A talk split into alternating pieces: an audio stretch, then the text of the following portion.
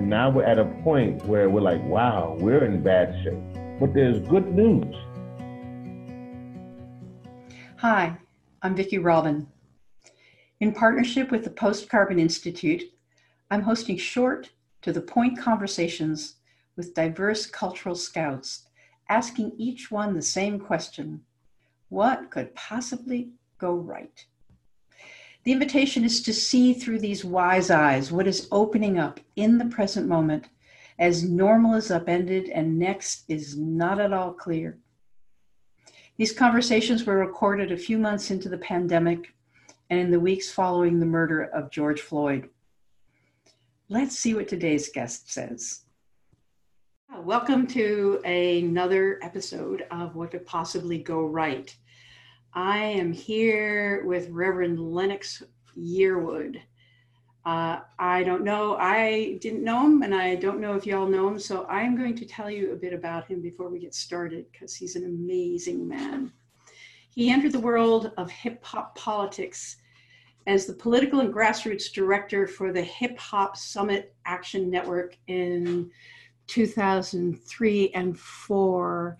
He is uh, the president and founder of the Hip Hop Caucus, a minister, a community activist, a U.S. Air Force veteran, and one of the most influential people in hip hop political life. So the Hip Hop, Hip Hop Caucus is empowering communities impacted first and worst by injustice uh, they say that we link culture and policy to make our movements bigger, more diverse, and more powerful. We exist for everyone who identifies with hip hop culture to come together for positive change. Being part of, part of a hip hop caucus means you can use your cultural expression to shape your political experience. They say we build movements that people want to be part of, where you can be yourself, where you can come to learn about how issues you, that matter um, affect your life, where you hear from voices you care about, where we speak to right and wrong in simple terms, where we focus on solutions to problems, and where big, seemingly impossible challenges are broken into fights that we can win step by step together. So here we are in, in the biggest upheaval in this country in 50 years, at least in my experience, because so many things are coming together the pandemic, the global mm-hmm. uprising for racial justice, people falling off the economic cliff with little safety net, and in the background, a raging climate crisis. So here you are straddling hip hop culture and climate change, working for people of color, people on the bottom of the heap to be at the top of their citizen game. So with that background, our question for you who has a particular capacity to see into this time with clarity of years and a role as a reverend, we're asking you, what could possibly go right? Well, I think, a, first of all, thanks for having me. Um, it's really nice to meet you. I'm glad we are able to connect. Um, this time is a very important time 2020, in my opinion, is a year of truth. And my job has simply been to work with young people, and particularly young people who are at risk and on the margins. Uh, that has been my life's work forever. When I was young, and now that I'm not so young, I continue to work with young people um, from vulnerable communities and young people who are literally fighting to make sure their voice is heard. To your point of what can go right and how spirituality can be used in this moment, um, particularly for young people, they're coming up in a generation where they may not look upon the institutions um, the same way. They may not look upon the church or the synagogue or uh, the mosque the same way as they have to go there, that's the place. They see their spirituality much more open. Definitely, the institution is still very important, but they also see it being one in which they can commune with their spirit on a more personal level and more intimate level um, by themselves. And also, their spirituality um, is used to focus their fight for justice. Now, that's not new because we've seen for many years, uh, particularly people of color and women and all kinds of marginalized communities literally using their faith to fight for justice. And so that's what I do. Um, I, I literally uh, combined my faith with this belief that we can do what's right. I use my faith in an effort to bring us together. We're black or white or brown or red or male or female, um, just human to bring us together. And so that's the ultimate goal for what we're trying to do and how I utilize my spirituality to uh, make a difference. Yeah, I, I, um, I'm really interested in. I don't know if I'm borrowing your words or mine, but in this is a, a moral moment. It's, it's a, you know, it, there's a lot of issues that are on the table, but there's some underlying right and wrong here. There's some underlying, I hate to say it because it might sound too extreme, but it's it's like we're we're sort of like the Roman Empire at the you know we're sort of we're sort of like the Pharisees and Sadducees you know in the time of Jesus. You know we have as a society I believe and this isn't my interview it's yours but I believe we've lost our moorings. And so is this do you see this time this uprising and all the things that are coming together? Does does seeing it as a moral moment mean anything to you?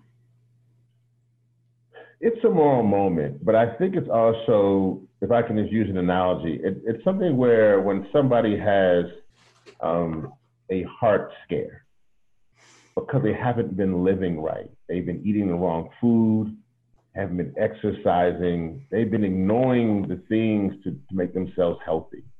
And then all of a sudden, one day, they begin to feel their chest tighten and they get really, really scared this is that moment where, as a country, we haven't been doing right for quite some time. And we've been just eating a lot of junk and doing a lot of bad things to many communities throughout, either from education to housing to healthcare, obviously, how we treat one another through racial discourse. And so, this moral moment you're talking about is one in which we have been literally creating spiritual decay for quite some time. We've been investing in things not to bring us together, but to tear us apart. So this moment, you're right. It's a moment when this this country is having a heart attack, and they're literally feeling the pain of the years of neglect, the years of literally putting forth images of hate, of the Confederate signs, or numerous kinds of things. They've been doing things as far as extraction on the climate side, and and and and colonializing, and and literally how we treat our brothers and sisters. This is that moment. So you're right. This is a moment when kind of everything has shut down. So from the pandemic to poverty to pollution to police brutality to man, so many different problems. This is what happens when you neglect um, literally a, a spirit of a country that looks out for each other. Um, and now we're at a point where we're like, wow, we're in bad shape. But there's good news. Like when you have a, a, a, that heart scare and you don't die, you can now begin to change your diet. You can begin to exercise. You can begin to, you know, change those bad habits. And so that's where we are now. We have to change our political discourse. We have to change those who are in political power. We have to change the situation where um, you know, how we're treating uh, each other. I think the cry now for the movement for Black Lives is simply that Black Lives Matter. It's just a human rights issue, not a political one. We have to change how we treat one another. And I think if we can do that, we can move forward. You know, the difference for those I work with, um, my parents um, and many of their grandparents fought, fought for equality in the 20th century. But now this generation is fighting for existence in the 21st century. And so they have a time clock. It's not the same way where they have to just, okay, we'll get it right. We'll make sure that the people can ride on the front of the bus, or you can sit at the lunch counter, or you can drink from the water fountain. And it will take 30, 40 years to get to that point. They understand that if we don't get it right now, that it'll have disastrous effects for them moving forward. And so the urgency now to get it right is what you're seeing. You're seeing an urgency, you're seeing a passion, you're seeing a drive to say, listen, we have got to change our bad habits, our bad ways. We have to change it around, and it may cause pain, it may cause hardship. Um, you know, I had an old friend who once told me that it wasn't the change, but the transition that can throw you for a loop. So I think many of us will have to go through a transition that we're not accustomed to, but will ultimately make this country and our world a better place. Yeah, and so and so in this moment, you know, where we're in a what I might call a healing crisis. You know, and a healing crisis doesn't mean like, you know, unicorns and rainbows. A healing crisis is when you have a, you know, massive fever and, you know, people sit at your bedside and don't know if you'll survive. That's a mm-hmm. healing crisis. So, in this healing crisis, if you were a doctor at the bedside and you're looking at it, where do you see signs that we're actually, we're actually in a healing process and not a an extinction process. You know what do you see emerging in this moment that that we can like work with? I see a lot that we can work with. I mean i think the first thing is in a healing crisis which are great word and you have to first realize what got you to this point to begin with. And i think that we as a country and we as people particularly white people in this country dealing with white supremacy and institutionalized racism have to really deal with the fact that, listen, there are a lot of things that got us to this point, and we have to really deal with that. And that can be painful. That could really, I mean, that could really cause us to, to really deal with some issues.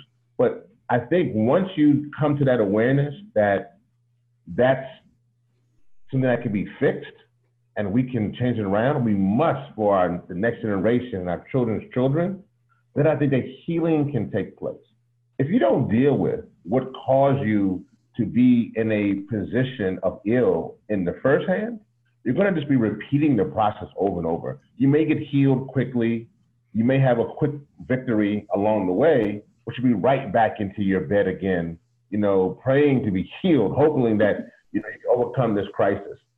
That's what does get me excited. I think this is one of the first times when I really feel that this moment is so painful it's so it's so disturbing that it's one of those moments when we actually may become, as I say, quit cold turkey and be like, enough is enough.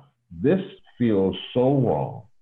This moment feels so awful that if we don't fix it, if we don't come together as a nation and fix the issue of racism or the issue of our political discourse is so toxic, or the issue of pollution that's causing our, our water to be bad and our air to be dirty, if we don't come together at this moment, then reality is, is that we know that there is no turning back. I think we kind of know that. I think we know that this moment is bad. We've had bad moments in the past. We've had riots, we've had uprisings, we've had rebellions, but I think we know that this is something here that if we don't fix it, then it's game over. That we are heading on a pathway. And that's also the exciting part that we do know that, that we can come together. And I've seen it's just amazing. I've seen children, our children, 13 and 14, 15, in the streets, black, white, brown, red, male, female, straight and gay, all of God's children in the streets, hand in hand, fighting for justice. That is something that we've never seen before. What do you make of, of you know, so many other times when racial injustice has, has risen? Um, it's still, you know, white people still treat it like it's the problem, a problem for Black people. And what do you make of this moment as white people are pouring into the movement? Um, as not just as allies, like we're going to help you. It's like brothers and sisters. We're going to make this an anti-racist nation. What do you make of why, in this moment, white people are showing up? I think that you, you, made a, you made a great point that white people are now transitioning from being just white allies to white accomplices, in which they are literally saying that no longer are going to let my black and brown and red sisters and brothers be the ones to face the brunt, but I am going to put my body on the line like never before in mass numbers. I'm going to speak out.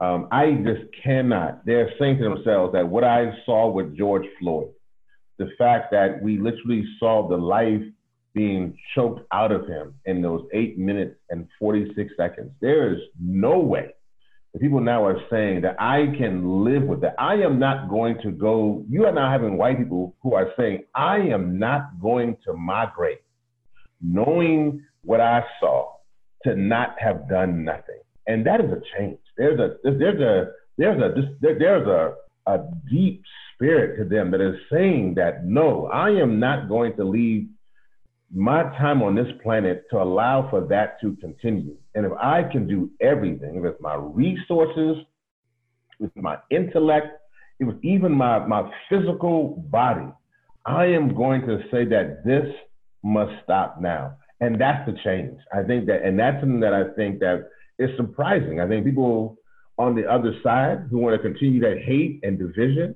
they're like, what is going on? They must be communists or they must be, what's happening? No, you're seeing it throughout this country. Something has happened in this world. You're seeing a change in which people who are pretty white are, are saying to themselves, this must change. You're also seeing the children. I think the children who themselves saw a black president, who grew up seeing the possibility of hope, are saying that, you know, I'm not, I don't know what this is with this kind of hate, this kind of anger, but that's not the world we want. And you're beginning to see children uh, challenge their parents. The neighborhood I live in a neighborhood that is predominantly actually pretty much it's middle class, but it's pretty well balanced. Um, and the other morning, I woke up with there was a caravan of kids who had gotten their, their kids' car, their parents' cars, and they were honking at nine in the morning on a Saturday morning. And they were honking, it was mostly about 100 cars honking through our neighborhoods, mostly white kids, yelling Black Lives Matter. That's a change. I think you wouldn't have seen that. I think that would have been something that you would have been like, yeah, I'm with it. You might have seen one or two would have kind of went out there, but never in that kind of numbers and never themselves self-organizing to fight against racial injustice. That makes me so hopeful um, because that means that we have a new generation that is literally fighting their mothers and fathers in some cases to say what's right. And I think that we just have to make sure we give them the support they need um, and the love and the hope to carry on. Right. Oh, uh, that's beautiful.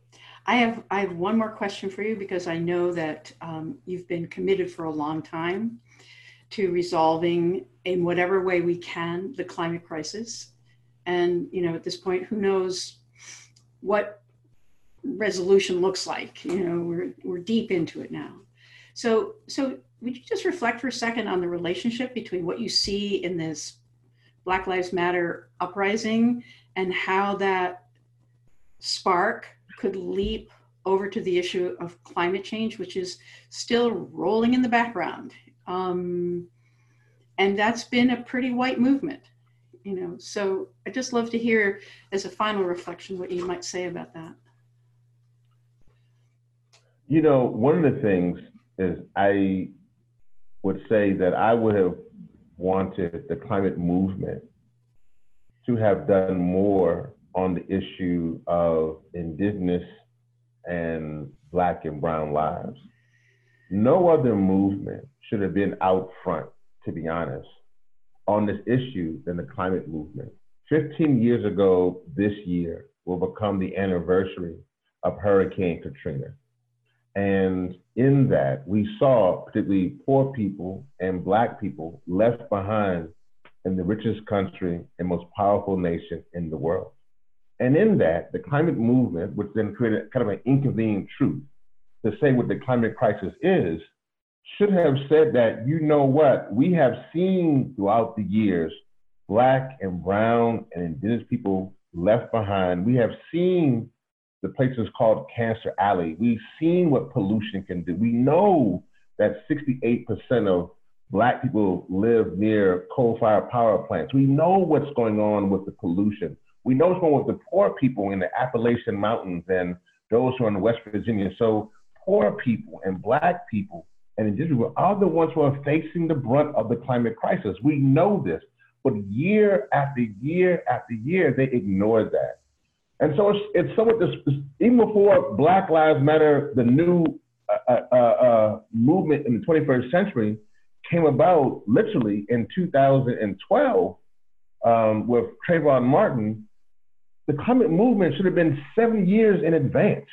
And so some parts of this is like, why is that not the case? And I think it's simply because of the climate movement basing themselves on privilege and also being comfortable. And so, what I think needs to happen now is that we have to have a movement that says that we, we're no longer going to be comfortable. We're no longer going to use our privilege to protect ourselves. And the same systems that are causing the climate crisis in regards to extraction and that looking at uh, where people live and creating sacrifice zones and polluting water like Flint or, or creating hurricanes like Maria or, or, or Sandy or Katrina, we're going to now take on that structure. Because that same structure that within the fossil fuel industry, which is from Exxon and Chevron and, and Shell and the banks that prop these things up, like Chase, Liberty Mutual, and so on and so forth, we're going to say that that same structure of extraction and not looking at that people matter if we take that on and defeat that, that will then help the issue of Black Lives Matter, the issue of Indigenous and Brown lives. If we begin to take it on from a more personal level and realize this has a, a humanity aspect to it, then our movement, if we connect the dots simply between racial justice and climate justice, then we can be successful. Now, that also gives me hope that now I do believe what I've seen from groups like the League of Conservation Voters and Sierra Club and NRDC and Greenpeace, and the list goes on and on and on. I'm beginning to see many of the larger environmental organizations begin to say, listen, we cannot do this work regarding climate justice if it doesn't have a racial justice framework. And if that really materializes, then I think that we would then begin to scare the fossil fuel industry and really begin to transition from fossil fuels to clean energy.